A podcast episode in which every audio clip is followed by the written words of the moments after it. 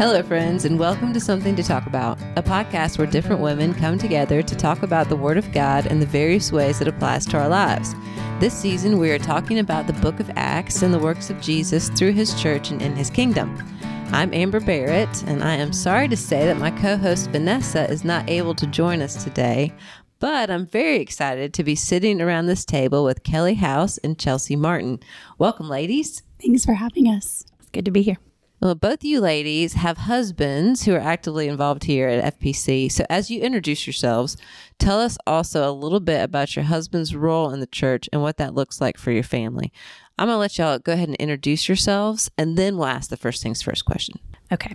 I'm Kelly House. I am wife to DT, who is the pastor of student ministry here at the church. And we have three kids. Trip is 11 and in the fifth grade. Margaret Ann is nine and in fourth grade. And Charlie will be seven next week and in first grade. So um, I am in my third career in life and just started last year teaching at Westminster here in town. And I teach eighth grade English and Bible. I love you as a teacher. You're my Jack's teacher, and you have been such an encouragement to him and mm-hmm. to me. And when I've sat in your room, I have thought you've made a little sanctuary in that middle school. Mm, it's, it's been fun to create a new season of life mm. there doing that. Mm-hmm. So thank you. And you didn't mention the puppies. Well, we uh, we're down to one puppy, but our um, golden retriever Grace had eight puppies in January, so we have been in the throes of.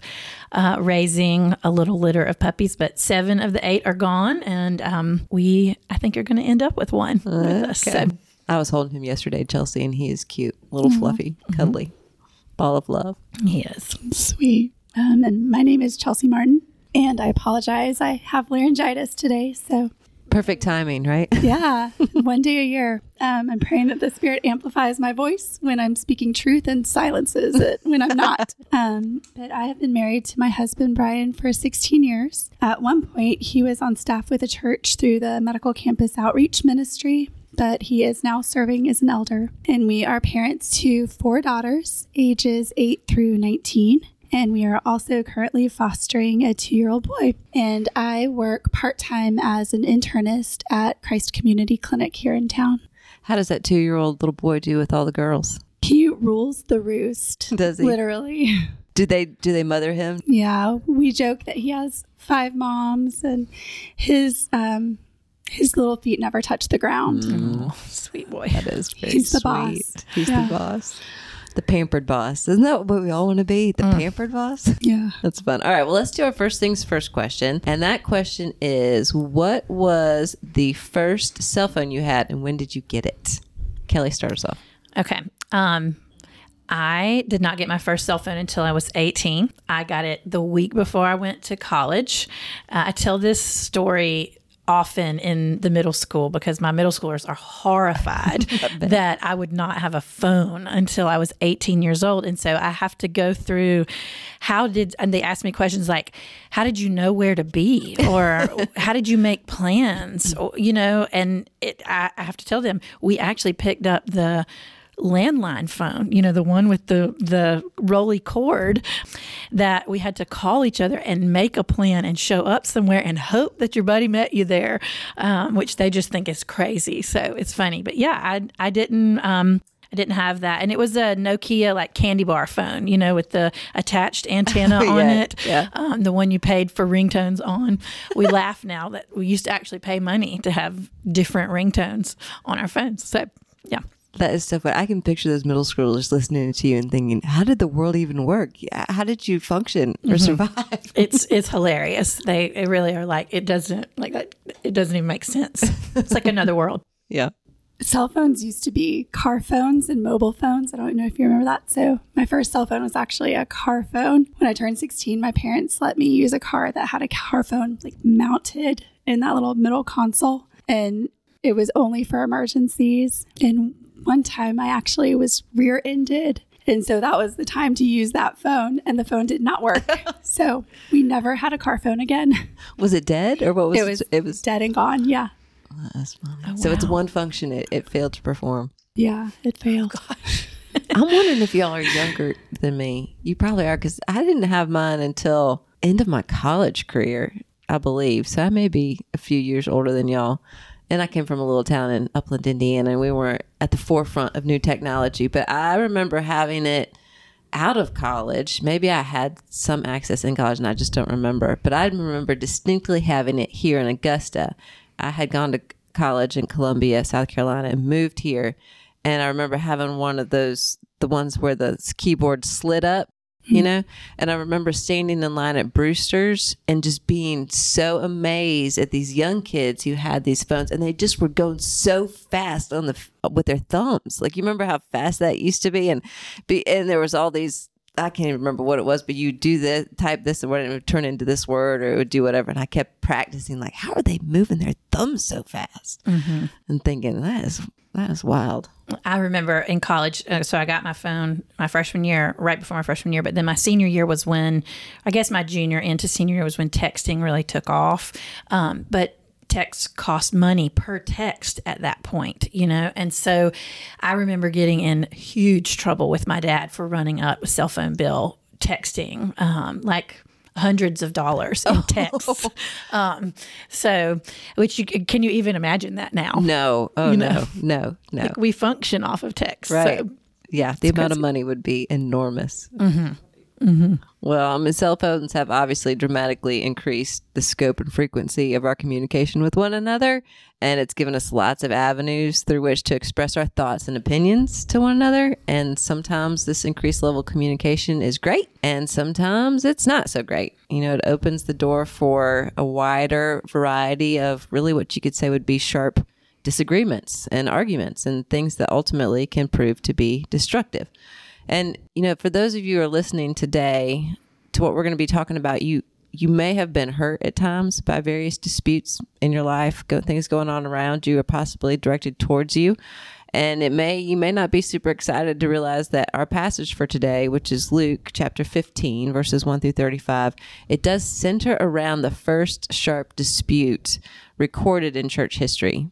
If you haven't read these verses, if you're just listening to us but you haven't read the passage, I really do encourage you to hit the pause button and read these verses for yourself and then come back and listen to our discussion. I think as you read, you will find from the passage and hopefully then from our discussion that the dispute described here in Acts is a dispute of the best and most necessary kind. It's one whose resolution brought about great joy and unity within the rapidly expanding early church. Now, the most important question to ask of this passage is what was the central issue at stake that caused Paul and Barnabas and the passage describes it like this to come into sharp dispute with some men from the church in Judea. So, Kelly, what did you see in this passage? What's the answer to that question? So, in um, really in the first verse of chapter 15, it states it pretty explicitly. It says, But some men came down from Judea and were teaching the brothers, unless you're circumcised according to the custom of Moses, you cannot be saved. So, essentially, this group of men was adding back onto the gospel the traditional practice of circumcision by the Jewish legal system, um, along with faith in Jesus in order to be saved. Exactly. Yep. And that was particularly directed to the Gentiles who would not have been circumcised. That wasn't right. part of their culture. And it was part of the Jewish religious system, the law to be circumcised. So you can sort of understand how they so long were operating under this system. And now they have come to faith in Christ and they think that now they're going to overlay one system on top of another. And that is, so they're saying in order to be saved, it's faith by Jesus. Yes, it's also circumcision. And again, that's what draws Paul and Barnabas, it says, into sharp dispute.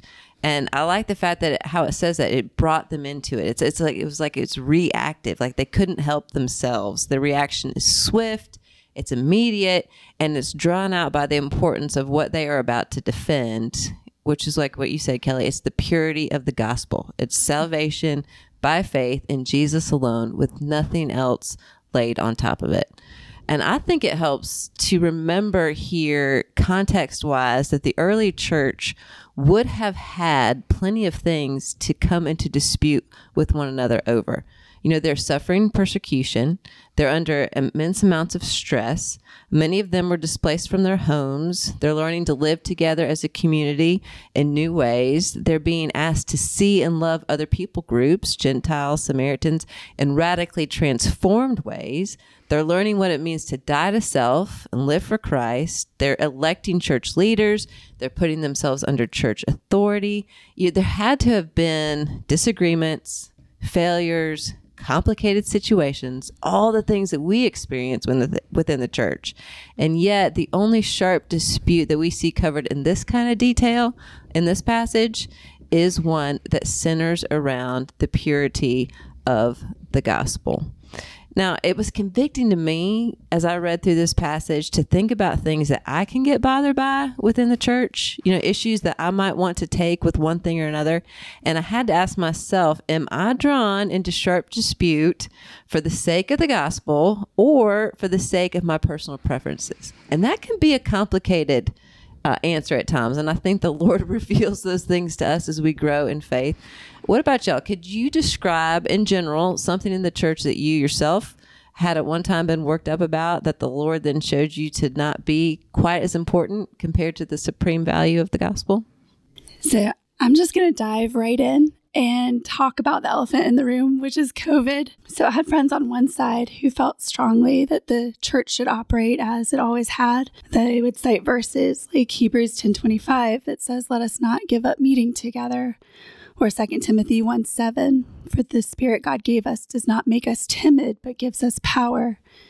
And I also had friends on the other side particularly those who were themselves vulnerable or had vulnerable family members. And they felt strongly that the church should implement aggressive measures to protect them or their loved ones.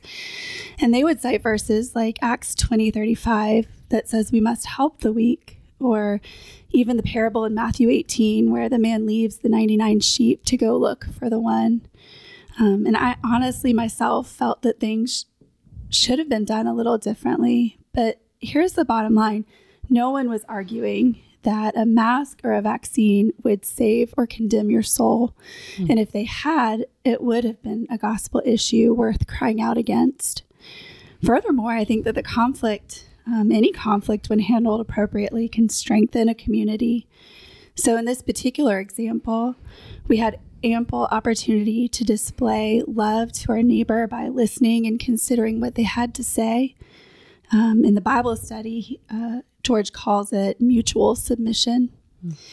Um, we heard more loudly the voice of the vulnerable in our community that is often silenced by the healthy and neurotypical majority.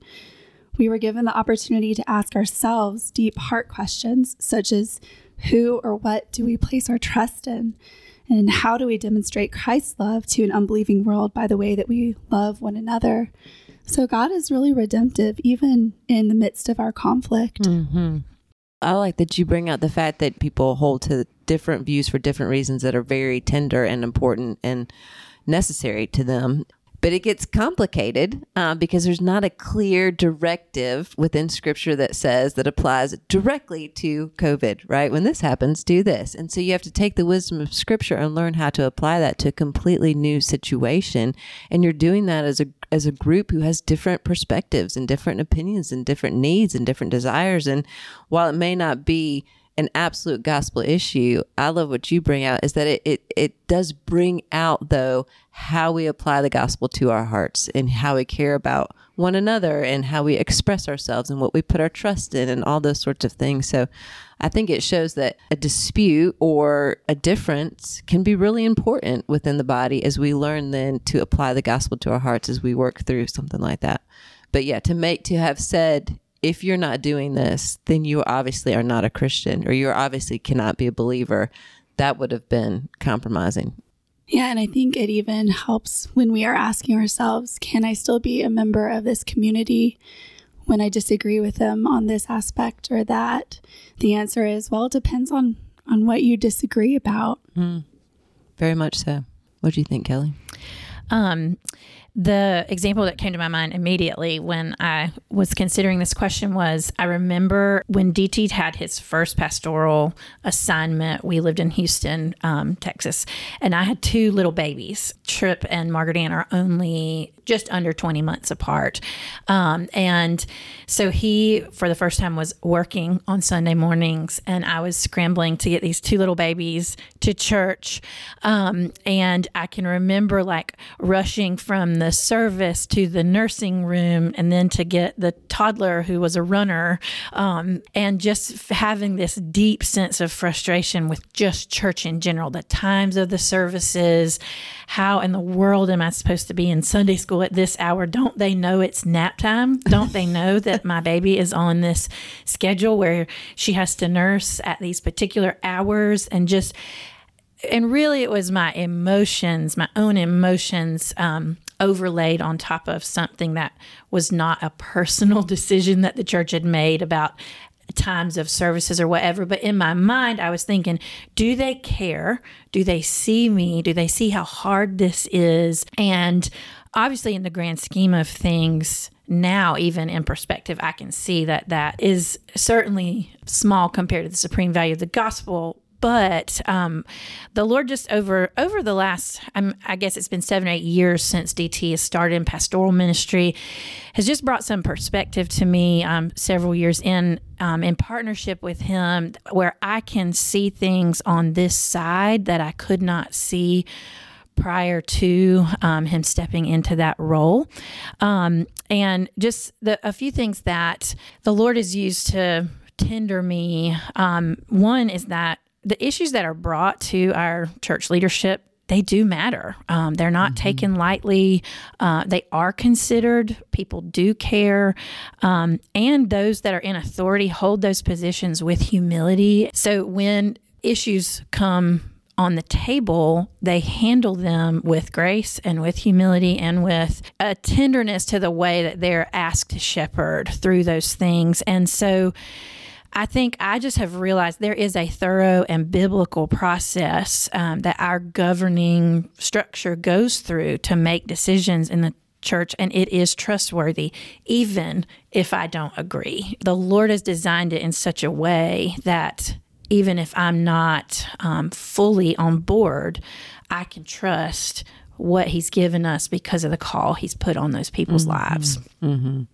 Yeah, and that's a, that's a hard one in some ways because we're still human beings, you know, even mm-hmm. in leadership in the church, which means our understanding's limited, mm-hmm. our motives can be mixed. Um, but you're right, the, the intent and the leadership within that governing body is very much so out of humility, prayerfully with one another, considering, like you said, those issues carefully and and wanting to hear and to understand. It doesn't mean that they'll always get it right or they'll always hear it the right way or that there won't be hurt. I think that's, you know, just with John being in leadership, seeing that as we go along, that in leadership, you look back and you think, I wish I would have done that different. I wish I would have said that different. I don't think that actually ended up being the right choice. And to trust the sovereignty of God within a broken in some ways systems because it's broken humankind, but it's underneath his sovereign hand and he works redemption through it. That's been something that's been encouraging to me. And I think when I, before John really got involved in, in ministry, it was easy for me. I grew up in the church. I went to Bible school. I had a degree in Bible teaching. And it was tempting for me to think I knew what the right answer for a lot of things hmm. was mm. and to think that that right answer was relatively simple.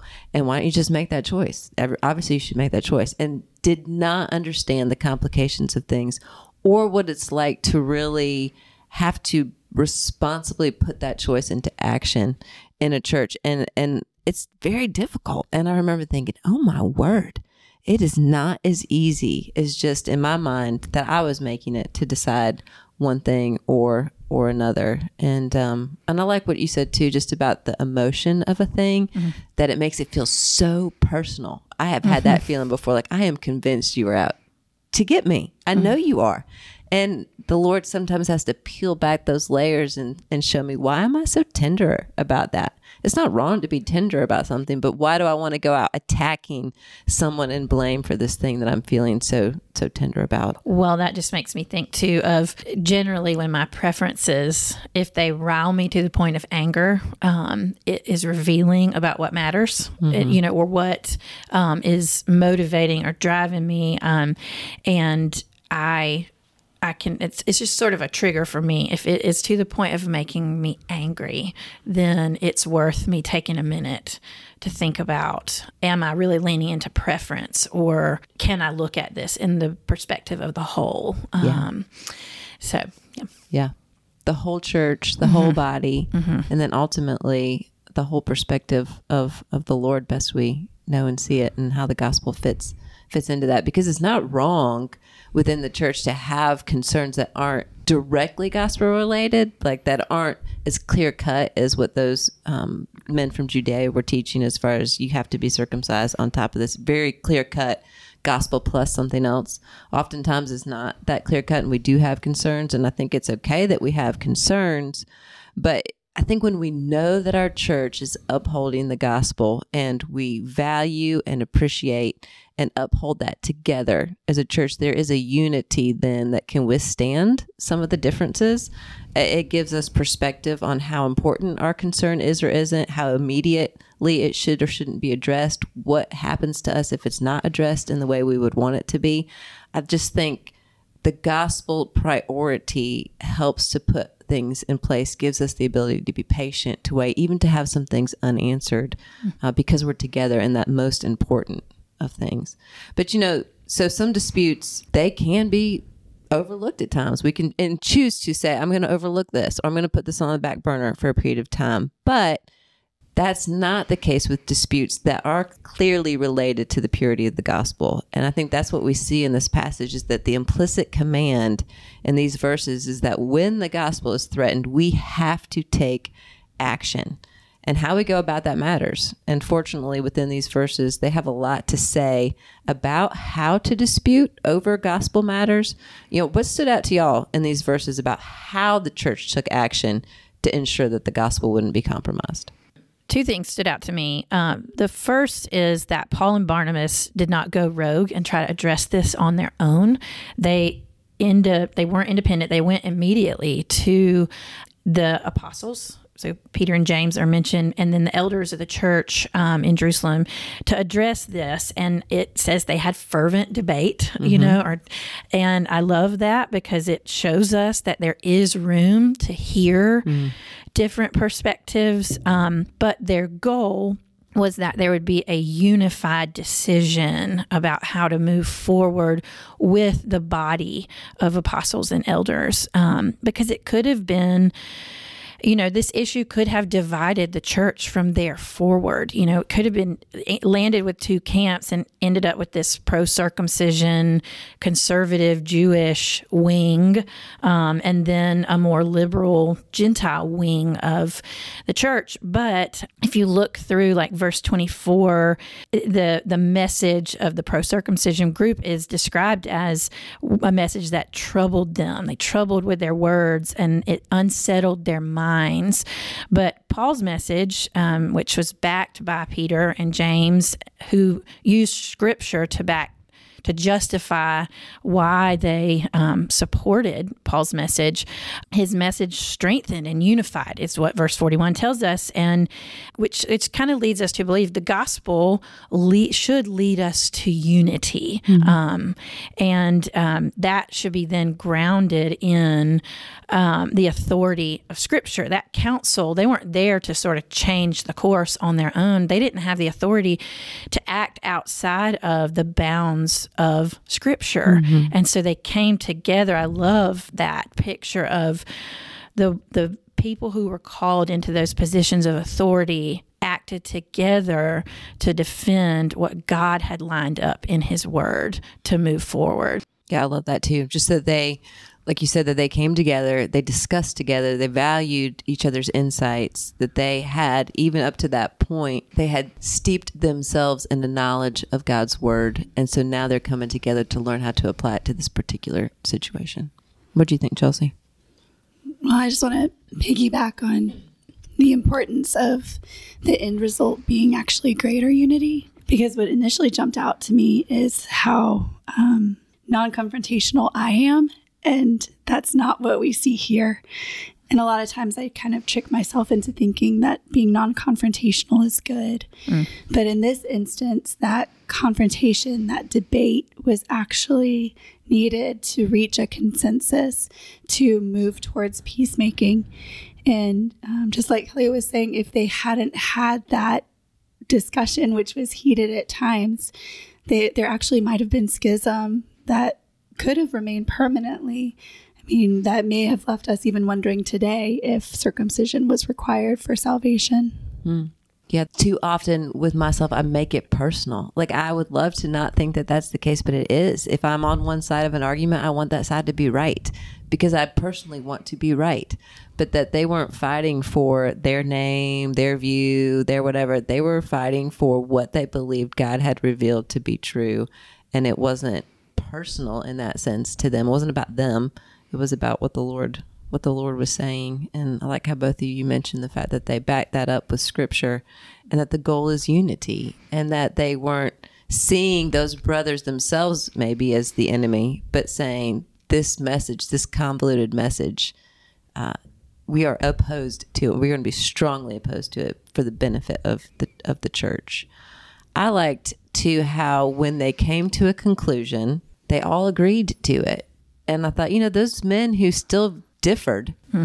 were part of that group that came to that conclusion. And whether their minds were completely convinced or whether they came under submission to the majority, we don't necessarily know, but we know that when they made the decision, they made it together, which is wonderful when it happens that way.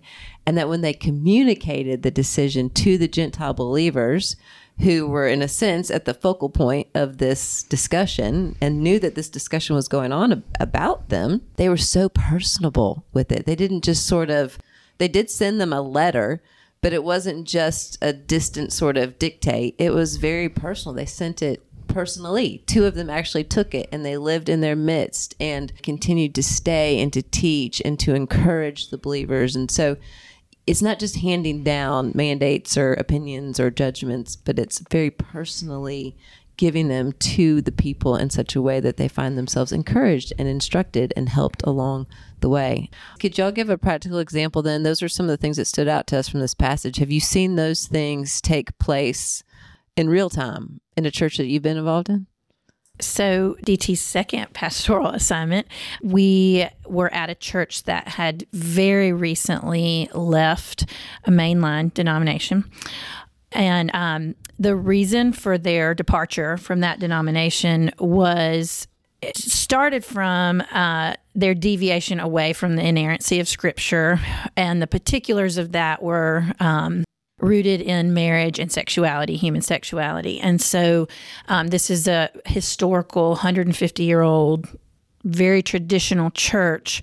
Um, and so, in choosing to step out of that denomination, there is a significant financial loss to the church. There's significant relational breaks um, that the you know they lost members, uh, but the the timing when we came in um, to that situation, it was really beautiful to see how God healed their body by drawing them back to the core devotion to the inerrancy of Scripture and to see a group of elders rally back around that foundation and rebuild their body mm-hmm. um, and their sense of unity with each other while they differed certainly in some of their applications um, the core they had to realign themselves in a way and present in a unified front to their church and lead their church through a very disruptive um, split. And so, like I said, our timing was interesting because we got to be there as they were rebuilding. And it truly was an experience of seeing the Lord restore the joy of salvation mm. to a group of people. I mean, there were some who were lifelong members of that church, members, I say that loosely, who came to faith in Jesus as there was a return to the true gospel return to a commitment to teaching the Word of God um, and respect for that. And while there certainly was woundedness in the mix, God ultimately brought that church into a space of um, healing through that process. So it's encouraging to hear how that that unity was rebuilt because I do think sometimes the fear can be a particularly in our culture where we very much value acceptance or um, inclusion. And the thought of disagreeing with somebody mm. means that you are antagonistic or you're opposed or you're judgmental. Like th- it's hard to hold those two together. I have a differing opinion but i love you. And so what gets held up at, at the highest is that we all get along no matter what we it doesn't matter what we believe as long as we all get along so all get along trumps any mm. sort of actual truth well the other piece as you were just saying that that came to my mind is that idea that that all get along we, you know we'll all get along and hold that as the highest thing it, it doesn't hold water because we'll all get along until we don't right until the yeah. next thing comes along yeah. that is divisive which is why it, it is so backwards it feels like to start with um, God's way versus my way. But the thing that holds traditionally over the course of God's redemptive history of the world is God's way, which is lined up for us in Scripture. And so having that uh, foundational commitment to what the Bible holds up for us is the only thing that holds water. Yeah. yeah. It's a foundation. Yeah. Mm-hmm. It's not shaken circumstantially. Mm-hmm. Yeah. So it's funny that um, my answer to this question is somewhat related, but from a different angle. It was really encouraging to me back in 2015 when our church did the McKnight lectures about sexuality and sexual brokenness. And one thing that was encouraging was that they weren't shying away from these controversial topics that do seem to be dangerous to the church if you're not a believer. They look like they are threatening the, the big C church at large. And yet we know that there's no threat that can come against the church that God is not authoritative over. Um, so I appreciated that we didn't shy away from discussing that topic as a body. Um, but I also appreciated that um, in some of his closing remarks at the conclusion of the McKnight lectures, again, the gospel was prioritized. And George had this to say in the closing video. It said, You are more than your sexuality. That is not your identity. You are made in the image of God, and that image is being restored to you through Christ. And just reminds us that a lot of these others are, a lot of these issues are ancillary when compared with who we as individuals are as reflections of God's image as beings with a soul that God has redeemed through Christ and continues to be at work at doing that in the lives of those around us. Mm. And the deeper we understand that, the less threatened we are, like you said, to discuss some of those things that might be opposed to that or variations of that or are harming that image in someone else we have the confidence to talk about those things and to walk through those things with one another and again not feel threatened you know when we think that this sort of church or religion or whatever is something that we've constructed that we hold together that we have a set of rules that we follow and if we don't do it just like this it's all going to fall apart instead of saying no we stand witness to a work that Jesus has done. Mm. We understand more deeply what it is, and it's His to uphold, it's His to protect, he will protect it. We just have to stand as his witnesses. And I think that that allows us to love those who are opposed to us, to not be threatened by them, to not succumb, but to not have to feel like we're fighting them. We're standing for what is true and trusting the Lord to do his redemptive work through us. And I think that allows us to be soft and it allows us to talk, like you said, through some of those things that need to be talked about. And we need to, to figure out what it looks like to be his witnesses in this world in, in a loving way that makes, that makes a difference. Paul says this when he's talking at the end to those who would make circumcision a condition of salvation. He says, Why do you try to test God by putting on the necks of the disciples a yoke that neither we nor our fathers have been able to bear? No, we believe it is through the grace of our Lord Jesus that we are saved, just as they are. So the grace of the Lord Jesus is what we stand for because the grace, that grace, and that grace alone is what has brought us salvation. And y'all, it's really been a privilege to talk to y'all today and to hear different perspectives of the same desire and love for the purity of the gospel and the way it impacts our lives in so many different ways. So thank y'all for taking the time to think through that, to speak honestly, uh, to speak wisely. And listeners, if you want to see the pretty faces of our guests today, you can check us out on women's our Women's Bible Study Facebook page at Women's Bible Study FPCA or find us on Instagram at First Pres Augusta Women. We'd love for you to join us again next week. You can take us out by the fire for one last little jaunt before it gets hot, or perhaps keep us with you as you do a little bit of laundry. We're going to be sitting with Nicole Novak and April Coleman to talk about liberating grace. We hope you listen in. Sometimes a light surprises the Christian while she sings. It is the Lord who rises with healing in his wings. When comforts are declining, he grants the soul again a season of clear shining to cheer it after the rain.